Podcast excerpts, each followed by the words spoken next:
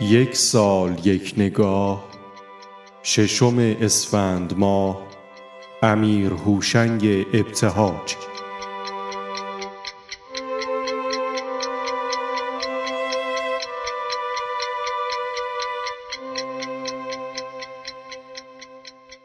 امیر هوشنگ ابتهاج روز یکشنبه ششم اسفند سال 1306 در رشت متولد شد.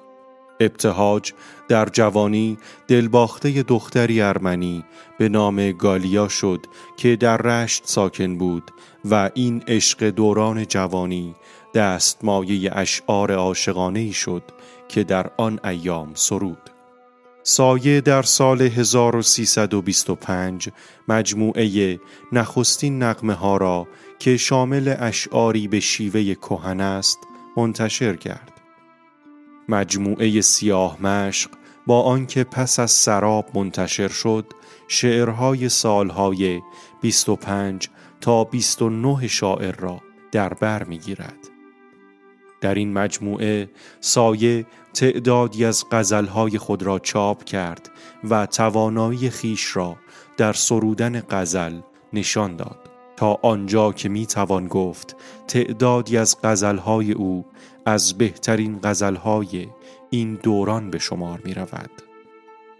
سایه در مجموعه های بعدی اشعار عاشقانه را رها کرد و با کتاب شبگیر خود که حاصل سالهای پرتب و تاب پیش از 1332 است به شعر اجتماعی روی آورد.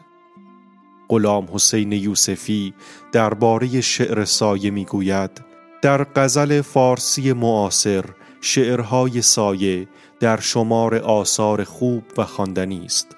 مزامین گیرا تشبیهات و استعارات و صور خیال بدیع زبان روان و موزون و خوشترکیب از ویژگی های شعر اوست و نیز رنگ اجتماعی ظریف آن یادآور شیوه دلپذیر حافظ است.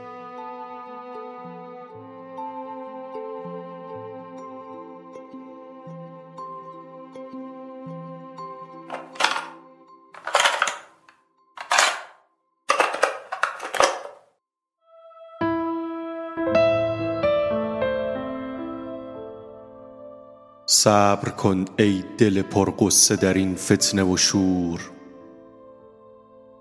گرچه از قصه ما می ترکد سنگ صبور. از جهان هیچ ندیدیم و عبس عمر گذشت. ای دریغا که ز گهواره رسیدیم به گور. تو عجب تنگه آبرکشی معبر عشق که به جز کشته عاشق نکند از تو عبور.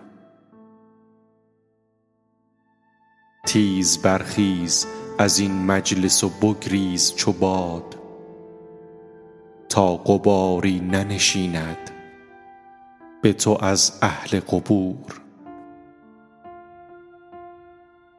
شعله برکش و برخیز ز خاکستر عشق. زانکه تا پاک نسوزی نرسی سایه به نور.